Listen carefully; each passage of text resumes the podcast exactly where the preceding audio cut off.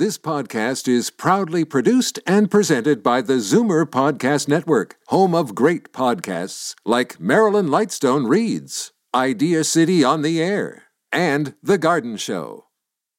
You're listening to an exclusive podcast of Fight Back on Zoomer Radio, heard weekdays from noon to one. Now, Fight Back with Libby Znaimer on Zoomer Radio. Good afternoon and welcome. It's Tuesday, time for our crack strategy panel. And as you heard in Bob's news, the Prime Minister just made an announcement that he is hoping will stem the criticism over the government's slow and confused vaccine rollout and the supply cutbacks that we have been hit with. He just announced an agreement to manufacture Novavax vaccines here. Of course, it won't be ready to go until at least the summer.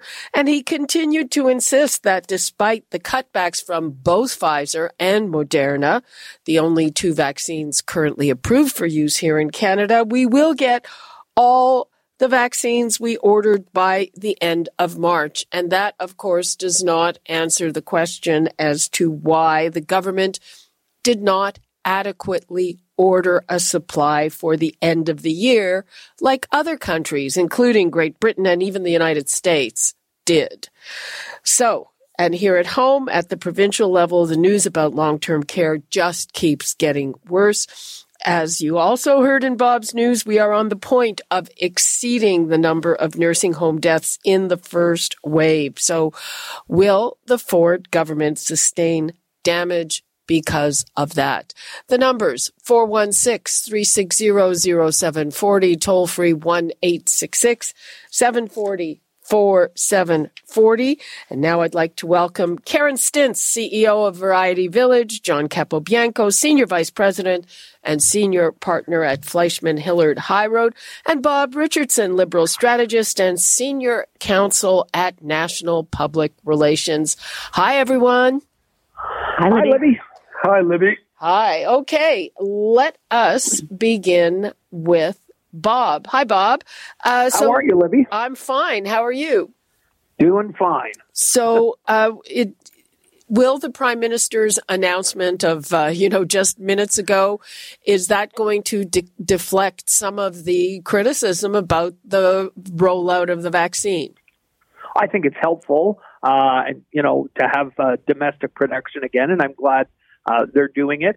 Uh, it would be nice if that we could um, ramp this up faster. And uh, sometimes I think governments, all of them, have uh, haven't really been moving at the pace that they need to uh, during a pandemic. Um, and it doesn't seem to be have quite that national priority. So I, I hope we move quickly on that.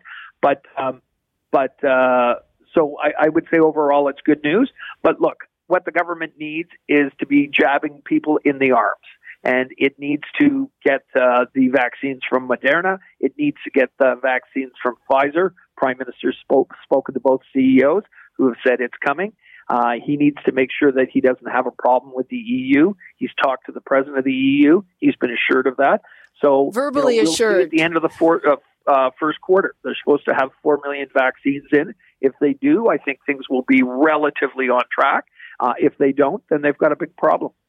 Uh, John, again, um, you know, I have spoken to people who say basically the problem is that the government didn't order vaccines for the end of the year, and what they got uh, was very little, not enough for long term care. And so here we are. Britain has vaccinated 90% of their population over 80 uh, in the community. Here they haven't even started doing that and they don't plan to start doing it until March or April. These are older, more vulnerable people who are healthy at the moment. I mean, uh, you know, what what do you make of it? Does a vaccine uh, manufacturing announcement for the summer does will that deflect? I think it's, uh, as Bob says, I think it's good news, and, and you know we all want uh, the governments uh, at all levels to succeed when it comes to uh, to vaccine and putting an end to this pandemic. So we do will our, our political leaders to succeed and do well. Um, and there will always be a time when, when people will reflect back and, and judge whether or not a, a politician or a leader did well or did, didn't do well. I think the challenge with this prime minister has been, and this could very well be the, the, the chink in the armor, uh, so to speak, with respect to, to his success on, on the pandemic, you know, is, is the vaccine rollout. And I think there's been some challenges. I think early on and uh, just before the end of 2020, we heard a number of his cabinet ministers kind of pontificating when the vaccine might be coming and how it's going to be rolled out and when most Canadians are going to be vaccinated, and it was all over the map. And and I think the pressure that the opposition parties put on the prime minister allowed him to sort of you know get back to the pharmaceuticals, get deals cut. And get at least some vaccines in for 2020, uh, which which he did, and which is obviously positive news. And then, and then we find out in the new year that that in fact Pfizer um, had to put a delay on our specific shipments, not in other other jurisdictions, but certainly in Canada, which affected us. So, you know, I think I think the, the, the challenge is, is that we want, as Bob says, we want you know needles in arms as soon as possible, and no government leader can do it fast enough or quick enough or efficiently enough. There's going to be some hiccups that we've seen in some of the jurisdictions and, and whatnot. That's to be expected. But I do think, though, that, you know, it's good news that we're going to get some vaccines produced in our, in our country, as we saw with PPEs. That's going to be helpful for us uh, down the road. Uh, but that's the summer. We need to get we need to get some jabs in arms uh, right away, and, and you know I think a lot of the provinces, certainly in Ontario, we're starting to see a lot of that. As soon as they get the vaccines, um, they'll put the plan in place to get long term care facilities, at least the majority of them, uh, all done. So, so I think I think there's going to be some challenges with respect to that, but the good news from the perspective of having it done in Canada. Karen, yeah, you know, again, nobody wants to take away from the good news about our own domestic production capacity, but but but there's some realities here, in that you know back in November, the prime minister said we didn't have any production capacity. Well, we did have production capacity. We just didn't have a deal with a manufacturer that wanted to produce here. And the fact that we're now ramping up and getting this deal inked, I think, is a clear indication that we're not going to all be vaccinated by September. Because if we had actually any confidence in our supply chain and in our current contracts, I don't. It's not evident to me that we would have to rush to do to take this step to spend more money in a, making a production facility in Vancouver and potentially potentially Vancouver and in Montreal to ramp up vaccine production. So I think there's still a lot of questions like are we going to get vaccinated by September? Can we rely on the vaccination strategy to help us get out of this? Um, if the answer to that is no, then we need to start pivoting to other things that we need to do because, to your point, Libby, there's still vulnerable seniors who are not getting vaccinated, and we don't know when they're going to get vaccinated. My dad's 91; he hasn't been vaccinated because he's in assisted living, not in long-term care. Uh, so there's so many questions that still are not answered by this announcement. Well, yeah, and the Economist came out with uh, a projection, and they said Canada, Canada's not going to be vaccinated till the middle of 2022, unless they plan on, uh, you know, jabbing millions of people a day. The math doesn't work out, and and there's no there's no way, from like just from a person who's observing what I'm being told, there is no way we're going to get vaccinated by September. There is no possible way. So let's just be honest about that and figure out a plan because, you know, as other world economies reopen because those countries did meet their vaccination targets, then we are at a competitive disadvantage. So if we cannot rely on the vaccine, we need to figure out another strategy because we need to do we need to get this virus under control. Well, yeah, I mean now uh, we've we've uh, found variants uh, those more contagious variants, uh, the ones from uh, Great Britain, and then there's uh, we got a case of the one from South Africa. I I'm I'm not sure if there's a case of the one from Brazil, but uh, these things are here. Uh, in the next segment of the show, I'm going to be talking to the son of a resident at Roberta Place, which which had that it is having that horrible outbreak of that variant, I mean, we could be in for a third wave, Bob. I mean, you know, what happens then?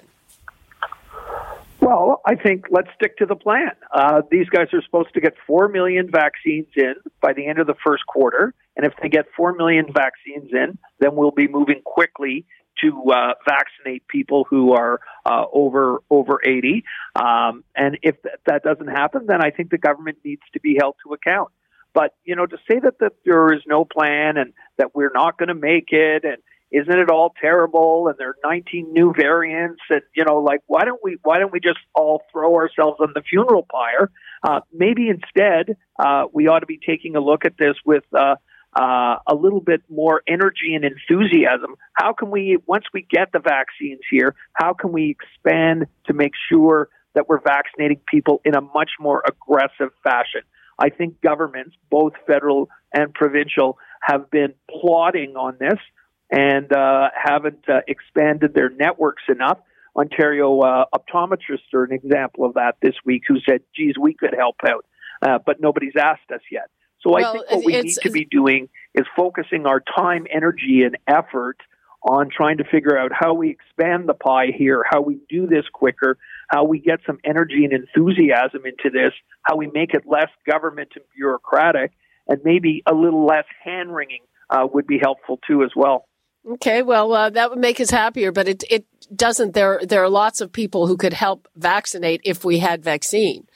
But um, you know that I, I certainly understand why that story would get lost when the story is that we're we're getting cutbacks and we don't have any of the vaccines. Uh, so it kind of you know almost is irrelevant how many people for, for, for three weeks, which they told us a month ago, which they told us three weeks ago, which they told us two weeks ago, which the prime minister talked about last Friday, and everyone is still wringing all their hands. They told us this was going to happen. It's happening.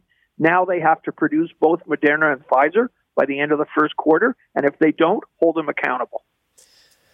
Okay, uh, John, let's uh, move to the provincial government. Uh, so we all remember back in the spring, in the worst of it, the the premier standing up and and talking about how uh, he was disgusted with what happened. He's going to put an iron ring around long term care that definitely did not happen. And even other provinces that were worse off than us, like Quebec, they're doing better because they did put correct measures in place. Is is the is the provincial government going to take heavy damage because of that?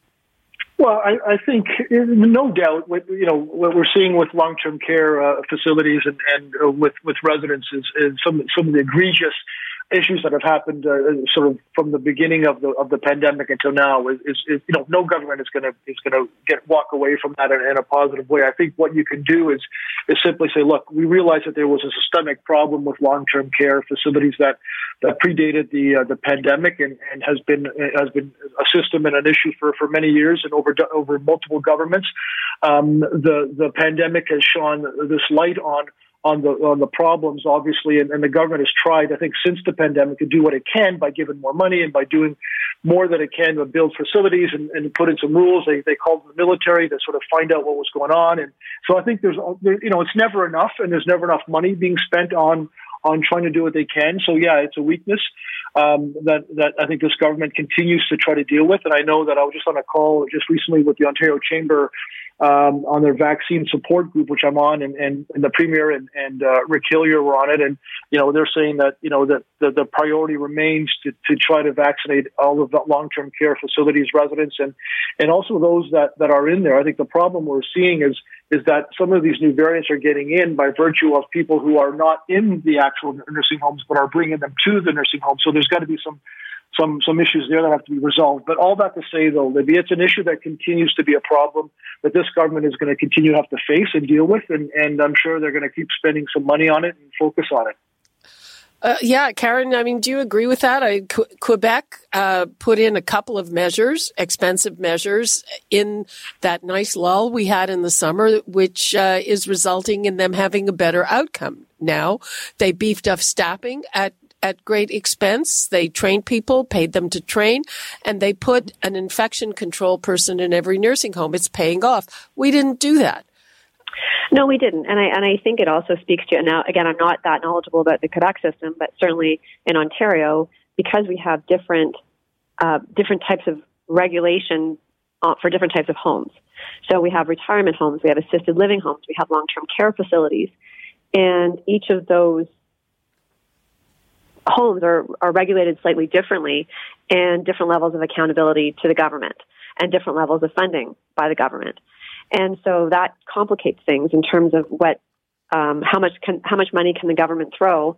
They can throw more money at long-term care facilities because they're the primary funders of those facilities, whereas nursing homes and assisted living homes are, are privately funded. And so it becomes a little bit harder to regulate those, but the risk is the same. Okay. And so that that is where we fell down, no question. And again, you know, not to sound like a broken drum on the rapid test, but I don't understand why the rapid tests aren't being deplo- deployed more widely in the in our system. Because even if they're not perfect, they work better than not having them at all, and they could help identify quickly where these instances of COVID are being brought into these facilities because there is we, we know once they're brought in, it's so deadly. And so the, the whole idea is don't bring them in.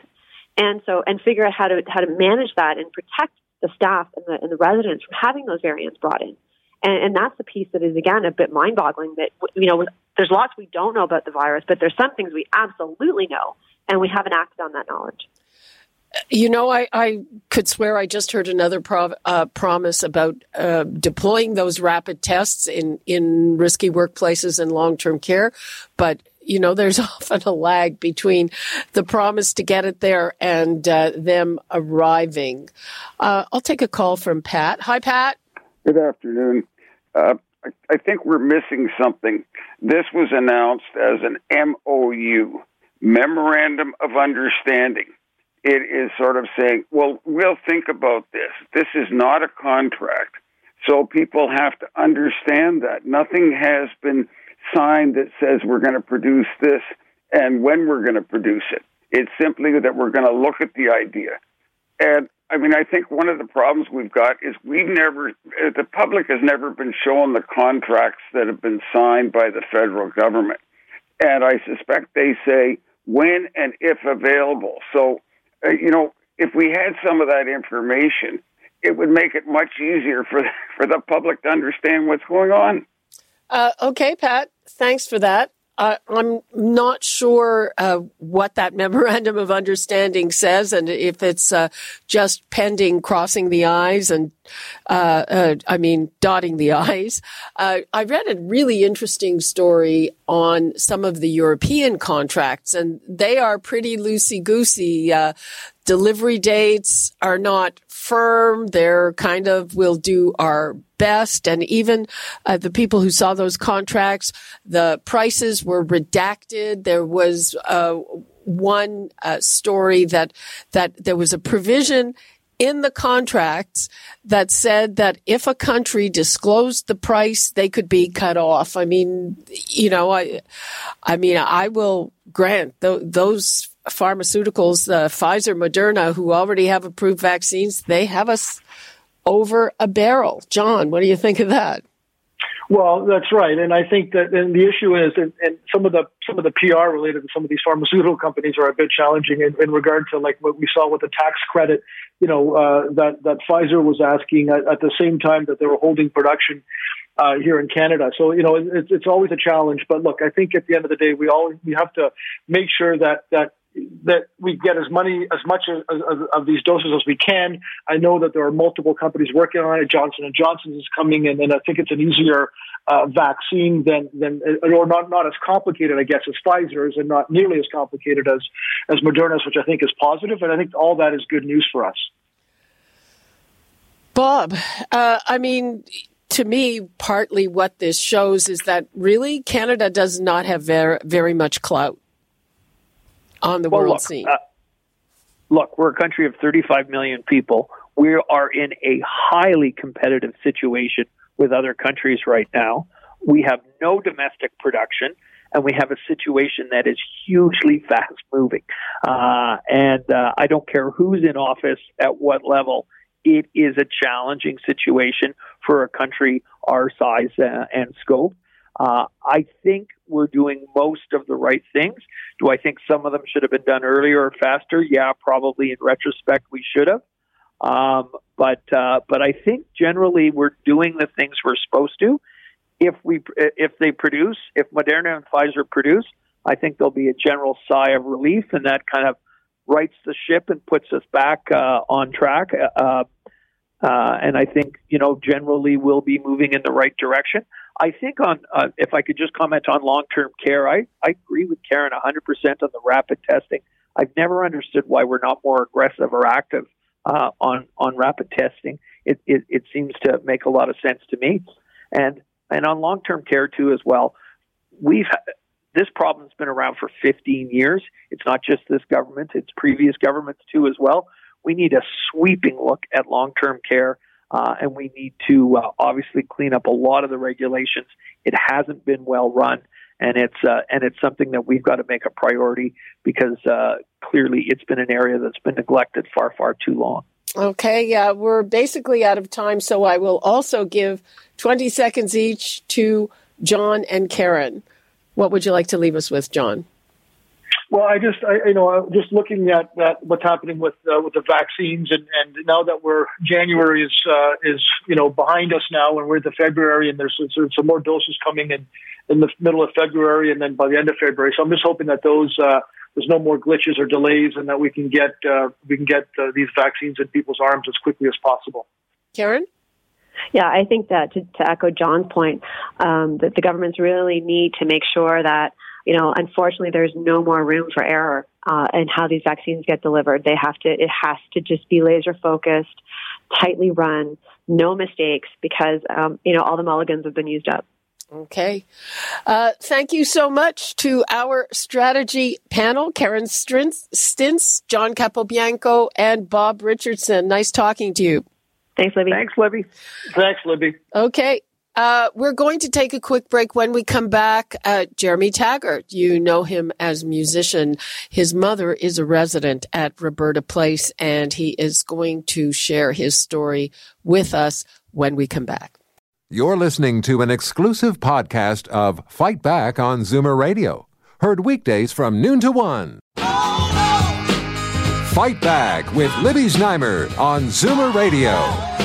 Welcome back. We have all been following the terrible news out of Roberta Place Nursing Home in Barrie, where the newer, more contagious variant of COVID 19 has spread like wildfire, infecting all but one resident and killing more than 60 people.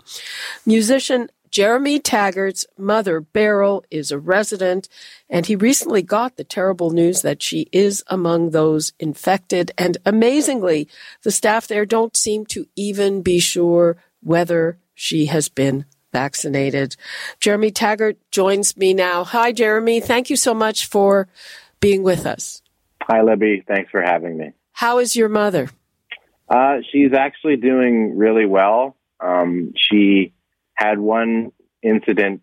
Um, she uh, she's probably had COVID now for about a week and a half, almost two weeks, and uh, she had a, a slight downturn last uh, last early last week where she lost appetite and needed a little bit of oxygen. So she did uh, go to the hospital for a night and then was brought back um, stable. And she's there's four nurses there at Roberta Place from the hospital on staff monitoring uh, every couple of hours, and uh, she's been doing well ever since. But I do feel that uh, um, she's she's one of the lucky ones, and uh, nobody should have had to face uh, the situation of having to go through this this virus. You know. Yeah, it's it's it's horrible. So, uh, tell me what happened? Uh, the outbreak, I believe, dates to January the 8th. Uh, yeah. When did you find out about it, and when did you find out about your mom? Well, I, I, I did hear about the outbreak around on the 8th. Um, I, that was very concerning to me. They had been doing very well all last year in lockdown, uh, being very strict with visitors. The the best that I could do was uh, wave from her because she's on the third balcony uh, from the parking lot for visits, and uh, she suffers from severe dementia, so conversations are difficult from that far away. But um, I had respected how they had been keeping uh, the lockdown in place throughout the year. And when I heard the outbreak happened, I, I just, you know, I, I was struck with fear based on the last failures that we've seen from Halifax at Northwood to Montreal to Bob Bobcaygeon. So I, I just kind of got really afraid. And I think it was probably the day two or three when um, I didn't see anybody coming in. I heard the military in the spring had been coming in, base Borden's only 15 minutes away. There was nothing happen. There was no extra hands on deck. So I assumed as a family member that everything was okay. And uh, that obviously wasn't the case. And as soon as we were getting uh, updates in email form because their phone lines had been down, uh, it was just the numbers were just getting doubling and tripling. And um, I found out my mom had it, and I think the Red Cross didn't come into until the 16th when, of when January. Did, when did your mom contract it? Uh, probably around. Um, it's real difficult for me to pick days, so about a week and a half from where we are right now. A week and um, a half back. And another question, Jeremy. Uh, how is she, what kind of a room is she in? How many other people? She was in a, a room with one other person. Um, that's the other thing that was very concerning when I heard that their owner, uh, David Jarlette, actually admitted that they were not cohort, cohorting properly, that they were um, inundated and overwhelmed, and people were actually not properly uh, isolated. And that's that's my biggest problem with this whole thing is just the fact that there was no help from day one to help quarantine this virus properly. There was a lot of promises happening from Fullerton and Ford in terms of taking care of this and having people in place, but this this this was not the case, and it was a, a real failure. And uh, it's going to keep on happening until something is uh, going to be done about it. Well, um, as as I'm sure you're aware, um, Roberta Place is is the subject of of a big lawsuit that uh, they hope will be certified for class action. But that's uh, you know that doesn't re- result in anything anytime soon, obviously. No, and honestly, um, with that, I mean, it, it, at the end of the day, our the problem is LTCs, not in in one in particular, and the biggest problem is the fact there's no action from above on on, on this. There should be a a task force, an emergency task force. There's more than enough money to have trained doctors and staff at the ready for any time one of these outbreaks happens. There's six and a half billion dollars just sitting there that uh, otherwise goes into balance the budget next month. I mean, this is all right there in front of us on paper. The failure is the fact that there was no action, and uh, now 63 lives have been lost, and there's still more people that have it, and it's just gone through the whole building. Uh, it was a complete failure, in my opinion. I don't blame the people in there. In there, and cl- class action suits are basically taking the owner and the place that place in its in its path. And I just feel that um, even though that might uh, be a, a small There just needs to be serious policy changes that have to happen, and well, we know that takes a long time. Well, here's a couple of things that that what I've heard from the uh, head of the association that represents for-profit long-term care is that so she was saying that when there is a crisis and a home reaches out uh, because the way they're handling them now is with these management agreements with hospitals that when that happens it takes too long. It's a bureaucratic process. It's not like what you're describing a SWAT team and, and people going in right away. Uh, she's saying it takes too long. And uh, the government has been questioned repeatedly why not bring in the military? And there isn't much of an answer to that. They say, well, it's not necessary because we have hospitals, you know, uh, the, the, sensible explanation is that the government uh, doesn't want the embarrassment of that. What, what's yeah. your view of that? Well, the biggest that's a that's a sad answer because the truth is, on an emergency crisis, there aren't there aren't people in hospitals, there aren't people in the buildings that are equipped to deal with this. This is something that needs to be done from the outside, and and and, and not necessarily about uh, uh, needing ventilators. It's about uh, the proper containment of the virus. So if that means taking the the first and foremost isolating everybody and rapidly testing everybody to find out who has it and who does it, and taking those away from that building as opposed to leaving them in that building and allowing that staff to have to handle it, which is not in their realm. This is something that needs to be uh, people with hazmat suits coming in to help to, to take them to other places to quarantine them properly to contain the virus. This is not something that hospitals and long-term care facilities have in place. This is something that uh, this is the reason why money was put aside for COVID relief disaster areas. Uh, the other thing in your story that I found, you know, just beyond the pale, frankly, uh, you're saying that the staff are not sure if your mother has been vaccinated. Is that right? Yeah. Um, my brother spoke to the doctor initially. I'm not sure which doctor it was, but they said that they were so overwhelmed when they were doing the vaccinations. I did hear a number in the town hall of 91 or 93 people, residents that did get vaccinated.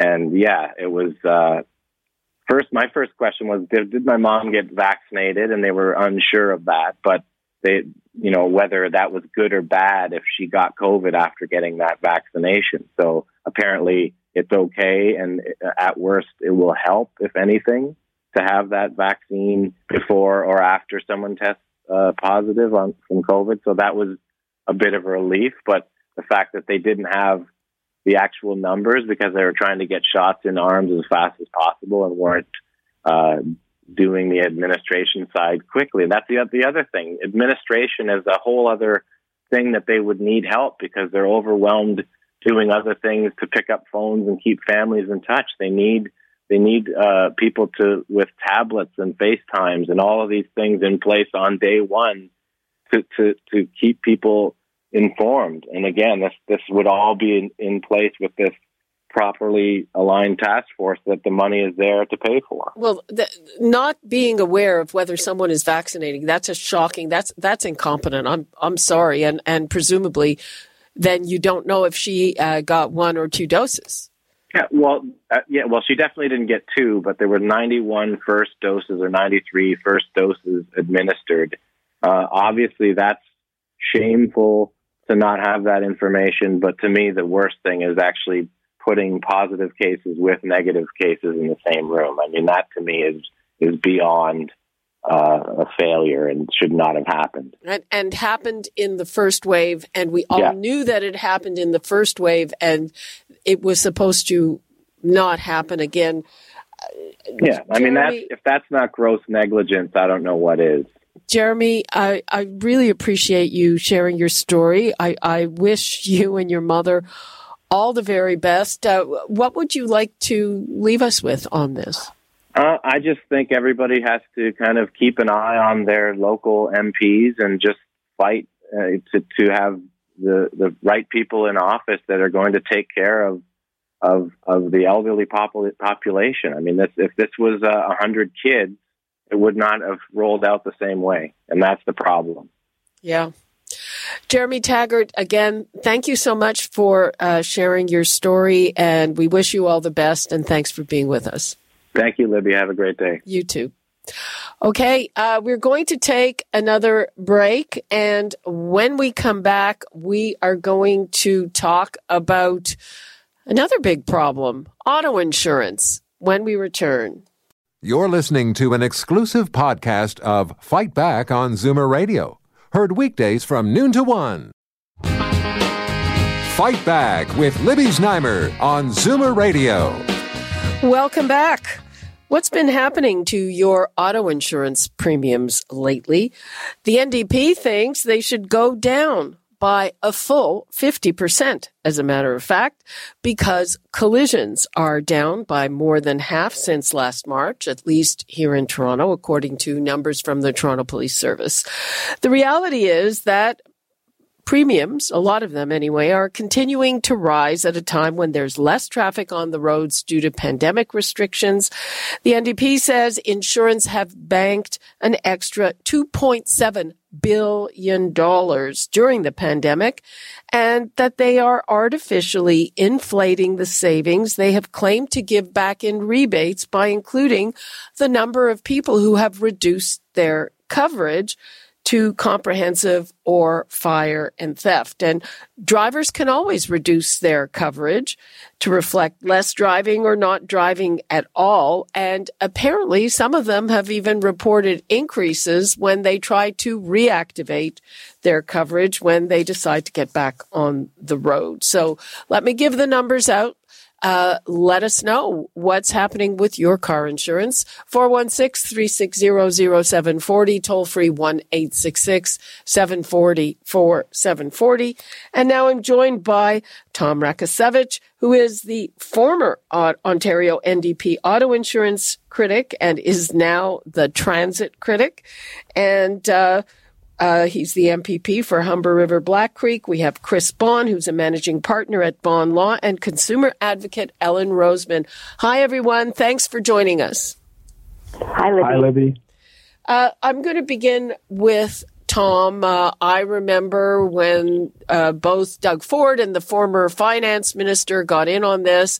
They got very angry. They uh, named and shamed some insurance companies, and we saw I think, one round of rebates and, and not much after that. Absolutely. And thanks again for covering this important issue.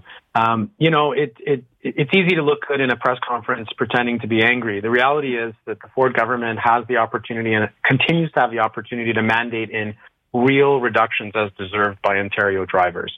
All they did was allow for the possibility of rebates but the reality is, for the 10th straight time, auto insurance rates across the board have gone up for drivers during a pandemic and during a time when accidents in Toronto are less than 50%. Um, they're down by over 50%, and it's similar across the entire province. And so, once again, the, the Ontario NDP are calling for a reduction of 50% in premiums across the board um, for all drivers. It's it's time to stop gouging Ontario drivers. And when you talk about the the insurance companies banking an extra 2.7 billion, that's money that they didn't pay out in claims. I'm assuming. Yeah, I mean, with, with the reduction in accidents, they've they've it, has been estimated that that's about it's been reported on actually that that's been their savings during the course of a pandemic. So insurers have saved over 2.7 billion dollars in Ontario, and they're raising the rates. And the government of Ontario, the Ford government, is allowing this. They are allowing the regulator to approve rate increases, and they are not forcing the insurers to do the right thing, respect Ontario drivers, and give Ontario drivers the rebates they deserve because the proof is out there. Accidents are down by over 50%, and we're paying more. It makes no sense. Ellen Roseman, uh, what's your take on this? I mean, if you ask insurers, they say that uh, payout for the accidents aren't the only things that cost them money. Yes, uh, they talk about the fact that under the Kathleen Wynne Liberal government, they were uh, under price caps or price reductions. The, the promise was that we'd uh, have an average 15% reduction in automobile insurance rates. Didn't happen, Didn't but happen. they they couldn't raise them as much as they wanted to. So now they're taking advantage of this, I guess, to raise the rates. They say they're not making a profit, but as Tom knows, we don't know if they're making a profit or not. We're not given enough figures on you know where they make their money and how much insurance, uh, auto insurance, contributes to their overall profits. Um, these rebates were kind of a joke. I got one for thirty dollars, a little check in the mail, and my car is like uh, fourteen hundred dollars a year to insure, so that's about three percent of my annual bills. And then just recently, I found out I, I'm on a what they call telematics, you know, where you have a, an app on your phone Right. and it lets them see how you're driving, which I like because I don't want to speed or get a speeding ticket or anything like that. So, um, I stopped driving for uh, two months in the fall because I had hip replacement surgery and I wasn't allowed to drive. And then I noticed they sent me a credit for $51 because I was automatically kicked off the program. And I said, no, I don't want to lose the program because it qualifies me for up to 30% a- annual discounts on my car insurance. Now they're uh, charging me $51 to get back on the program. and this is really annoying. You know, they're kind of nibbling at you everywhere to try and get money out of you. And this is a pandemic, and I'm wondering how many people might have that same telematics but aren't driving because they're working at home and don't know. I certainly didn't know that there was a condition that if you stop driving and using the app for 65 days, you're automatically disconnected and you have to pay to get back on. Hmm.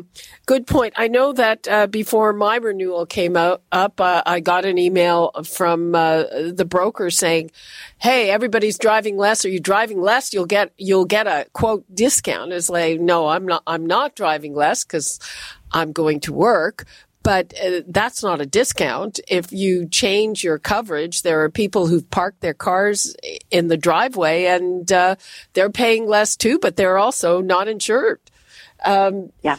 Yeah, uh, Chris, uh, you're a lawyer. You represent people uh, who have claims. What what are you finding? Yeah, I find the same thing that uh, the rates continue to increase, and I take it from the perspective. Yes, we want to see uh, insurance rates go down for everyone. That's obviously helpful to everyone in the province. But I also look at it from the uh, view of the injured victim, those who are innocently injured in car crashes uh, or uh, otherwise injured, and the benefits have been cut as well. There have been successive cuts to the benefits being paid. At the same time, rates are going up. So I'm seeing very seriously injured people in car collisions who aren't getting the medical and rehabilitation treatment they need. And I'll echo the comments that what we need is financial transparency from these companies.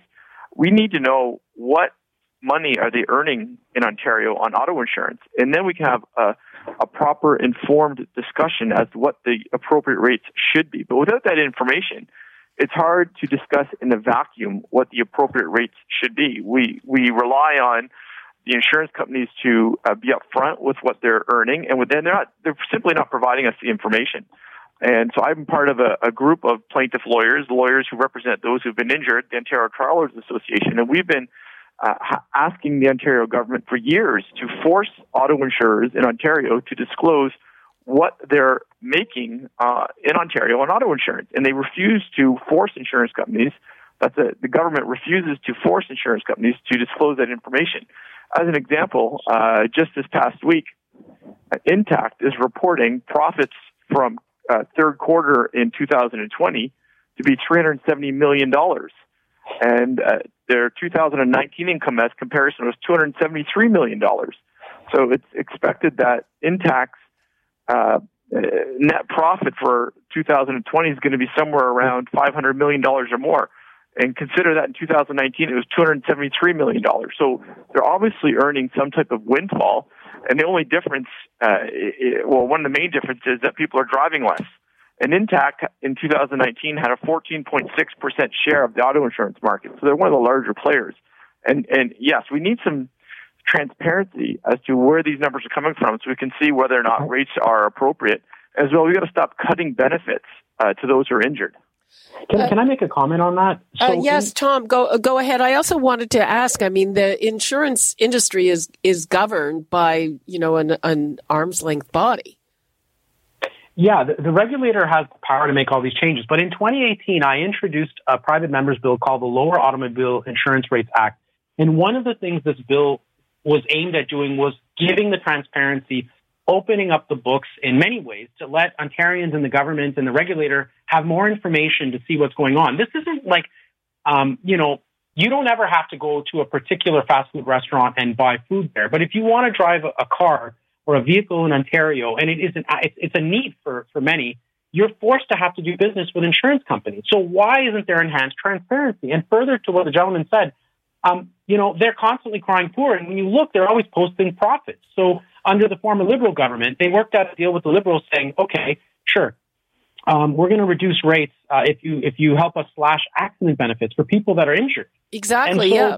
The Liberals decided to, yeah, let's go and do this. And it, and what happened? People who are insured have gotten less, and everybody's rates continue to go up. And so this government voted against my bill to bring transparency, and both the past and former and continue and the conservative government continue to just work hand in hand with the auto insurance industry, and and and continuously Ontario drivers continue to be gouged. We deserve better.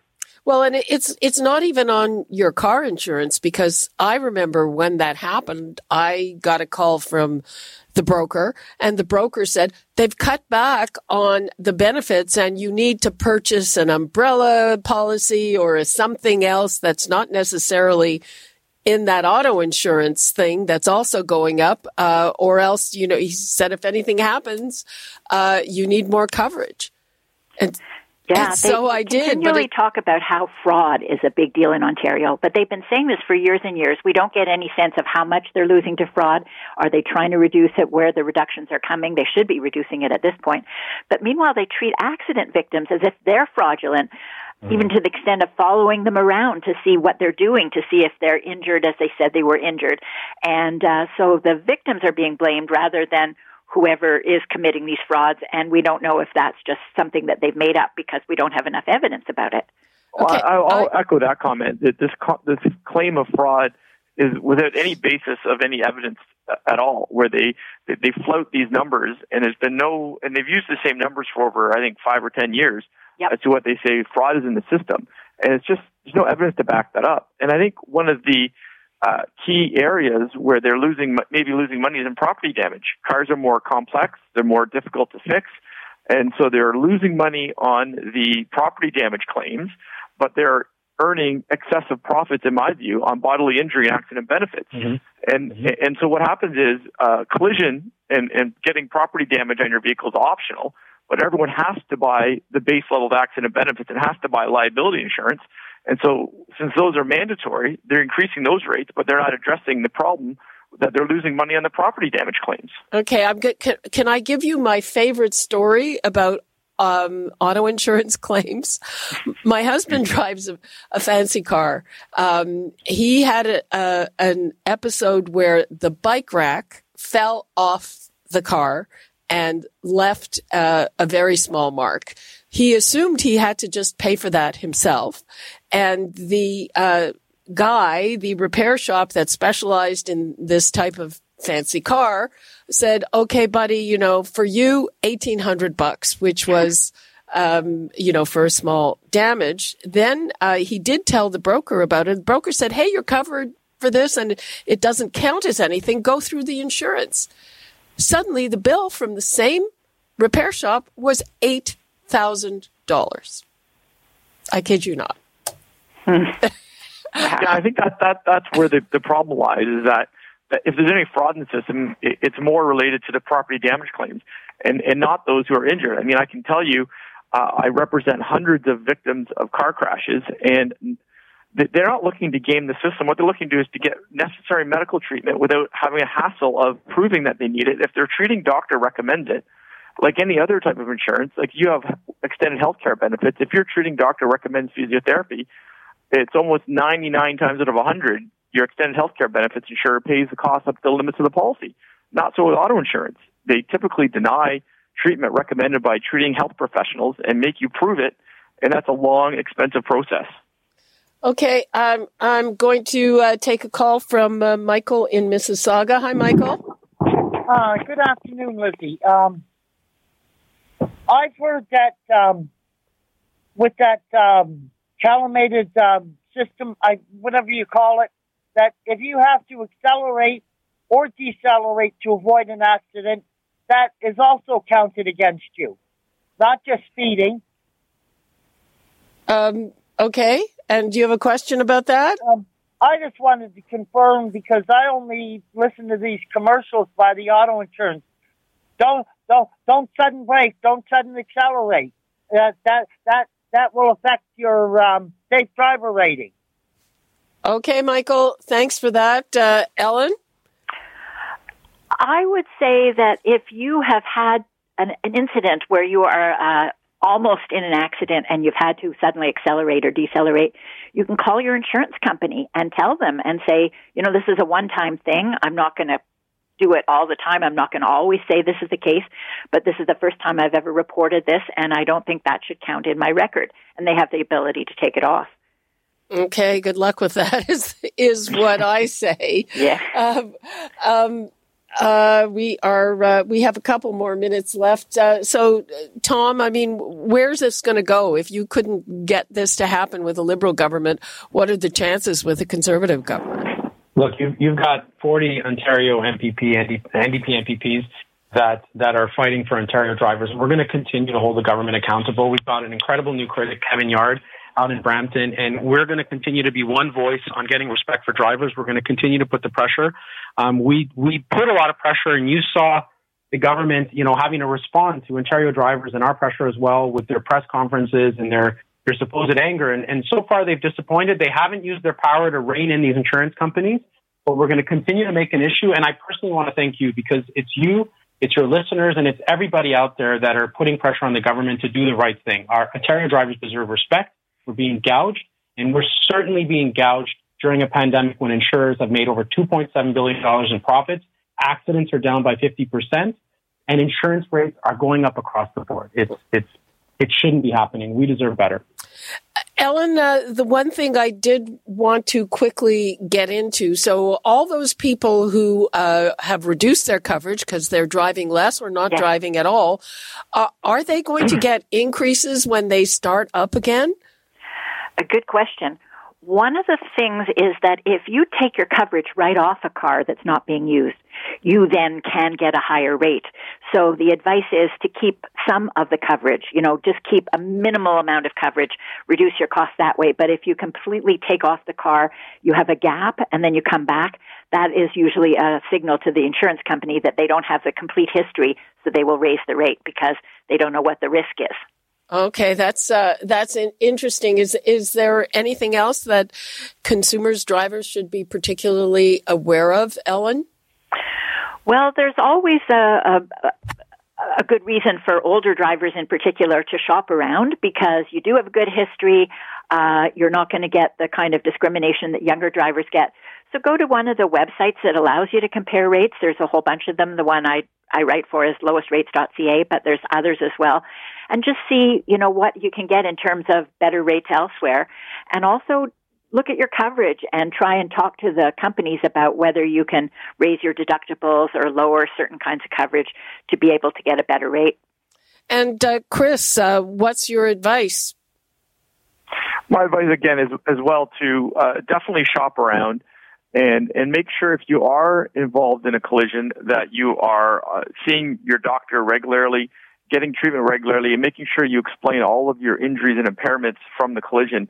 Don't wait because a lot of times insurance companies see that people are trying to get better, but if they if there's a gap in the in the time that they visit their doctors or or physios, for example, they use that against the injured victim instead of uh, su- supporting them. So definitely uh, shop around for lowest rates, but as well, we to look at the other side of it and make sure that victims who need care are getting the care they, that they that they need to get better.